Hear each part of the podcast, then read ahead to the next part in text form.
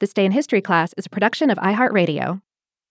Hi, everyone. I'm Eves, and welcome to This Day in History class, a podcast for people who can never know enough about history. Today is April 13th, 2020.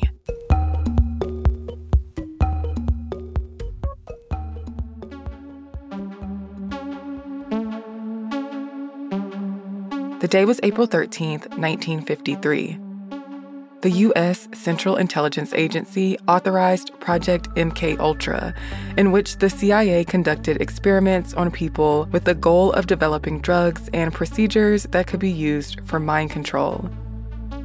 In April of 1953, the Korean War was nearing its end. The war was one between communist North Korea and capitalist South Korea. The US sent a lot of aid to South Korea and spent tens of billions of dollars on the war. During the Korean War, rumors spread that North Korea and the powers on its side, including the Soviet Union and China, were subjecting American prisoners of war to communist brainwashing. Newly appointed CIA Director Allen Welsh Dulles wanted the U.S. to develop its own techniques for mind control to use on its captives. On April 10, 1953, Dulles gave a speech at the National Alumni Conference of the Graduate Council of Princeton University. In it, he said the following The Soviets are now using brain perversion techniques as one of their main weapons in prosecuting the Cold War.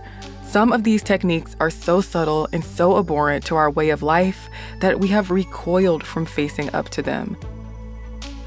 Dulles said that the brain warfare that the Soviets were committing could turn people into, quote, humble confessors of crimes they never committed, or make them the mouthpiece for Soviet propaganda.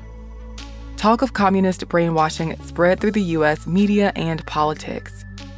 Three days after his speech, on April 13th, Dulles approved the launch of the CIA program MK Ultra, the program's aim was to develop mind controlling drugs for use on U.S. prisoners of war in response to alleged Chinese, Soviet, and North Korean mind control techniques.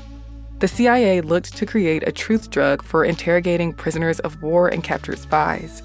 It also wanted to develop drugs that would render CIA agents immune to enemies' mind control techniques. In addition to this, the agency sought to create a brainwashed, programmable assassin and figure out how to manipulate foreign leaders through MK Ultra. The CIA's Office of Scientific Intelligence organized the project in coordination with the U.S. Army Biological Warfare Laboratories. Chemist Sidney Gottlieb headed up the project. Many of MK Ultra's experiments involved the covert administration of LSD, a hallucinogenic drug. The drug was secretly given to CIA employees, U.S. soldiers, and psychiatric patients. Other techniques employed to alter subjects' mental states included hypnosis, radiological implants, electroshock therapy, sensory deprivation, verbal and sexual abuse, and isolation. Many of the experiments conducted were done without the subject's knowledge or consent. Some subjects volunteered freely or under coercion. Dozens of institutions, including universities, hospitals, prisons, and drug companies, participated in MK Ultra. Not all academic researchers knew that the CIA was using their work for mind control purposes, since they were often funded through front organizations.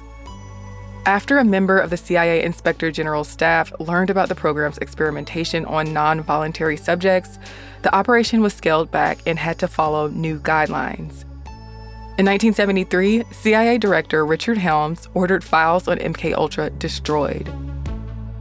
In 1975, reports from the Church Committee and Rockefeller Commission revealed to the public the existence of the MK Ultra experiments. In response to a Freedom of Information Act request in 1977, the CIA uncovered thousands of additional MK Ultra files. They were the subject of Senate hearings that took place later that year. At least one death is attributed to the project, but because of the circumstances surrounding the covert operation, its true impact may never be known. In 2001 and 2018, some documents related to MK Ultra were declassified. I'm Eve Jeffcoat, and hopefully you know a little more about history today than you did yesterday. You can learn more about history by following us on Facebook, Twitter, or Instagram at TDIHC Podcast. You can also send us an email if you have any questions or comments at thisday at iheartmedia.com. Thanks again for tuning in, and we'll see you tomorrow.